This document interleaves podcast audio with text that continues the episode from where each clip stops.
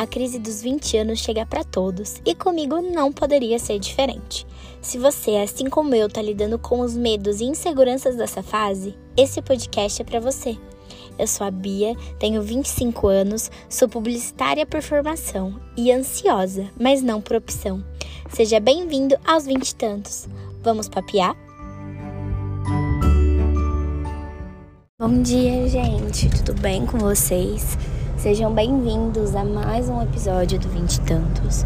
Hoje eu tô um pouquinho rouca, mas espero que dê pra vocês me entenderem. E talvez eu precise parar pra tossir algumas vezes, então eu já peço desculpas antecipadamente. Mas o episódio de hoje é um pouco mais delicado, então fica aqui um alerta de gatilho. Se você é um pouco mais sensível, não recomendo que escuta esse episódio se estiver, quer dizer, se não estiver tendo um bom dia. Porque hoje nós vamos falar sobre depressão. É, eu não tenho nenhuma formação, eu não sou psicóloga, eu não sou médica.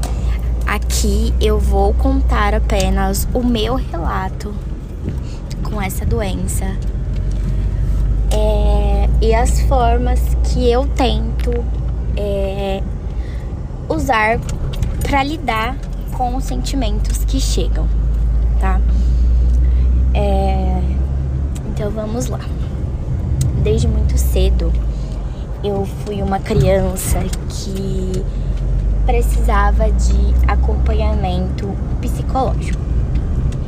Eu sempre me cobrei demais, eu sempre exigi demais de mim, sempre quis fazer tudo perfeito.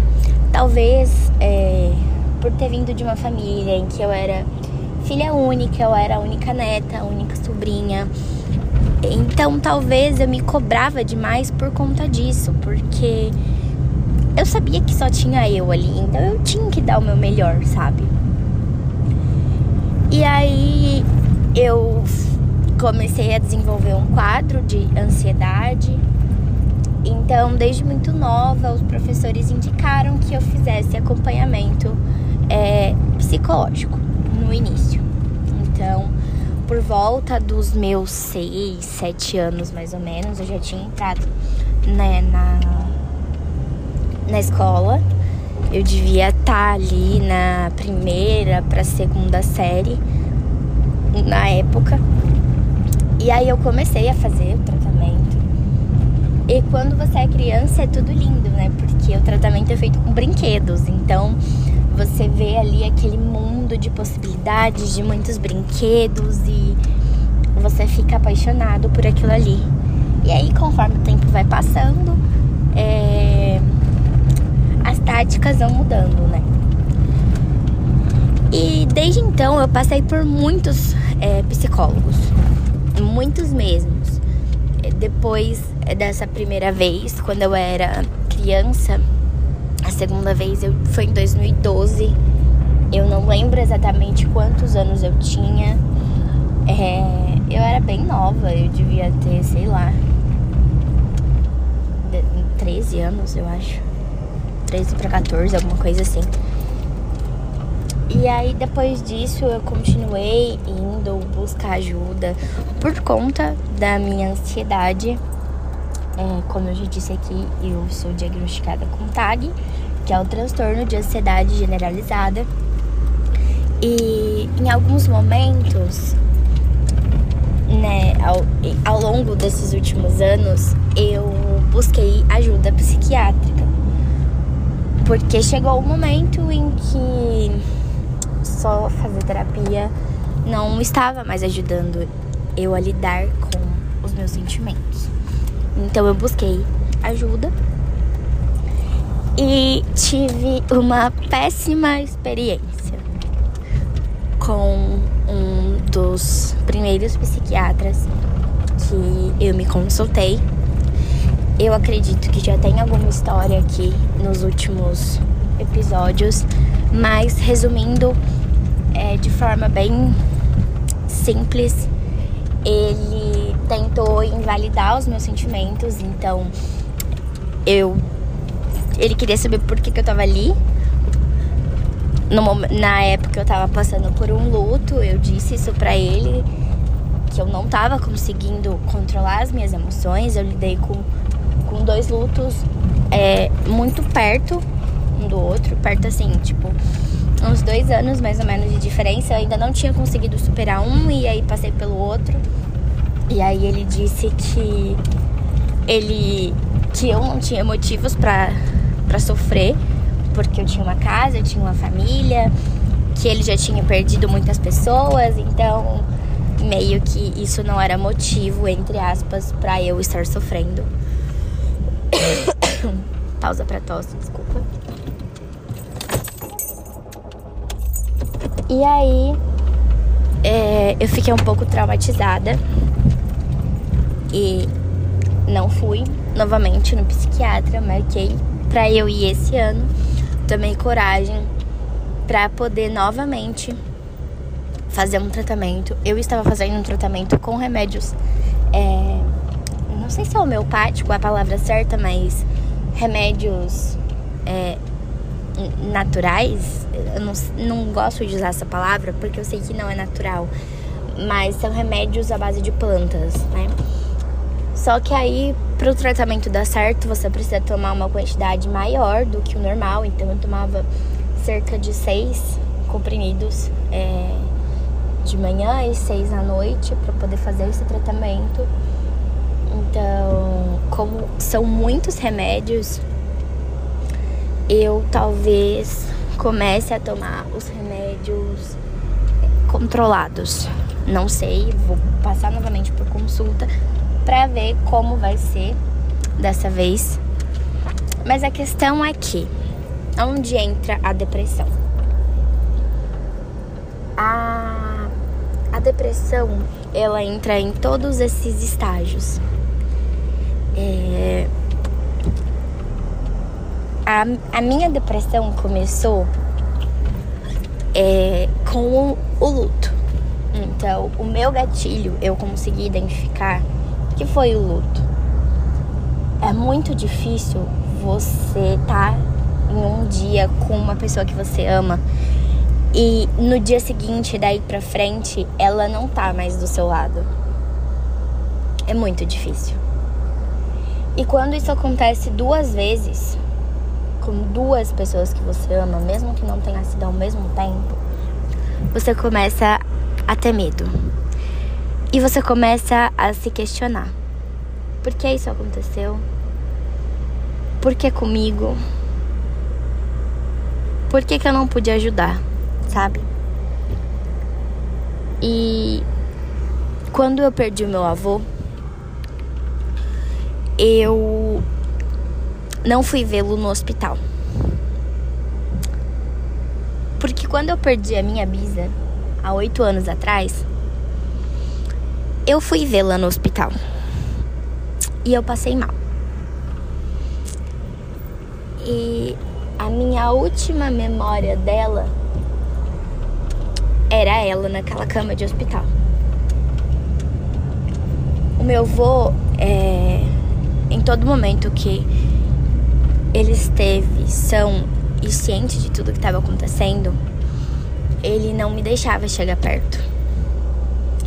Até aquele momento, como eu disse, eu era a única neta. Então, ele não deixava eu ver ele naquele estado. Talvez por vergonha, talvez por saber é, o jeito que eu ficaria e não sei. Ele não, não queria que eu visse ele. E eu respeitei. Então eu não fui vê-lo no hospital. Porque eu sei que ele ficaria desconfortável e eu sei que eu levaria aquela lembrança para sempre na minha vida. Então, eu queria ter memórias boas. Lógico, é, antes dele falecer aconteceram muitas coisas que não são boas que eu presenciei. Mas de certa forma eu acho que o meu subconsciente, ele não deixe essas lembranças ficarem claras na minha mente para que eu não sofra tanto, sabe? Então as lembranças boas são as que prevalecem. E lidar com o luto é muito difícil, porque é uma construção. O tempo vai melhorar? Ele minimiza, mas você não esquece. Você não esquece no dia do aniversário da pessoa. Você não esquece em um momento muito bom que você gostaria de ter a pessoa ali com você. Você não esquece nos momentos ruins porque você gostaria de ter aquela pessoa ali pra te dar um colo e te abraçar, dizer que vai ficar tudo bem. Mas é uma construção. Eu eu gosto de sempre pensar que o meu avô está viajando. Ele e a minha avó amavam viajar, passear e conhecer lugares e e graças a Deus ele teve muita oportunidade antes de partir. Então, às vezes eu penso, nossa, o vô tá viajando. Igual ele fazia sempre que era possível. Ou com as irmãs da minha avó, ou com algum amigo, ou com o irmão dele. Então, foi uma coisa que eu tentei instaurar na minha cabeça e sempre que eu tivesse com muita saudade, eu pensar, meu avô está viajando, ele está passeando e está conhecendo um lugar muito melhor do que esse aqui que a gente está hoje. E por muito tempo eu me culpei, por muito tempo eu me martirizei. E não é fácil lidar com essa sensação, com esse sentimento.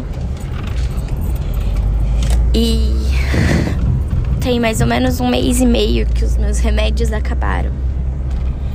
E da semana passada pra cá eu senti que os meus sentimentos e as minhas emoções eles estão mais aflorados e eu tô sentindo mais coisas do que eu gostaria de sentir. E automaticamente o meu corpo ele ele se recolhe quando algo não tá saindo como esperado. Então, a minha tendência é me afastar quando eu fico mal, porque eu não quero transmitir esses sentimentos ruins para pessoas ao meu redor. Então, eu me afasto eu deixo de sair, passo a ficar mais tempo no meu quarto. Tudo isso por causa de uma doença que as pessoas ainda hoje em pleno 2023 têm a coragem de chamar de mimimi. Inclusive, eu até fiz um trabalho na faculdade sobre o Setembro Amarelo onde o nome da campanha era Não é só mimimi. Porque não é. São dores reais de pessoas reais que lutam todos os dias com os próprios pensamentos e seus próprios monstros para tentar sobreviver. E eu não falo que é fácil. Mas é como montar um Lego, peça por peça, dia após dia. Tem dias que serão melhores, tem dias que serão piores e a vida é assim. Não é uma linha linear. Tá mais para uma montanha russa cheia de altos e baixos. E eu poderia dizer, você escolhe ficar no alto ou no baixo, mas não. Eu não tenho esse poder de escolha. Eu vivo os dias baixos e eu vivo os dias altos.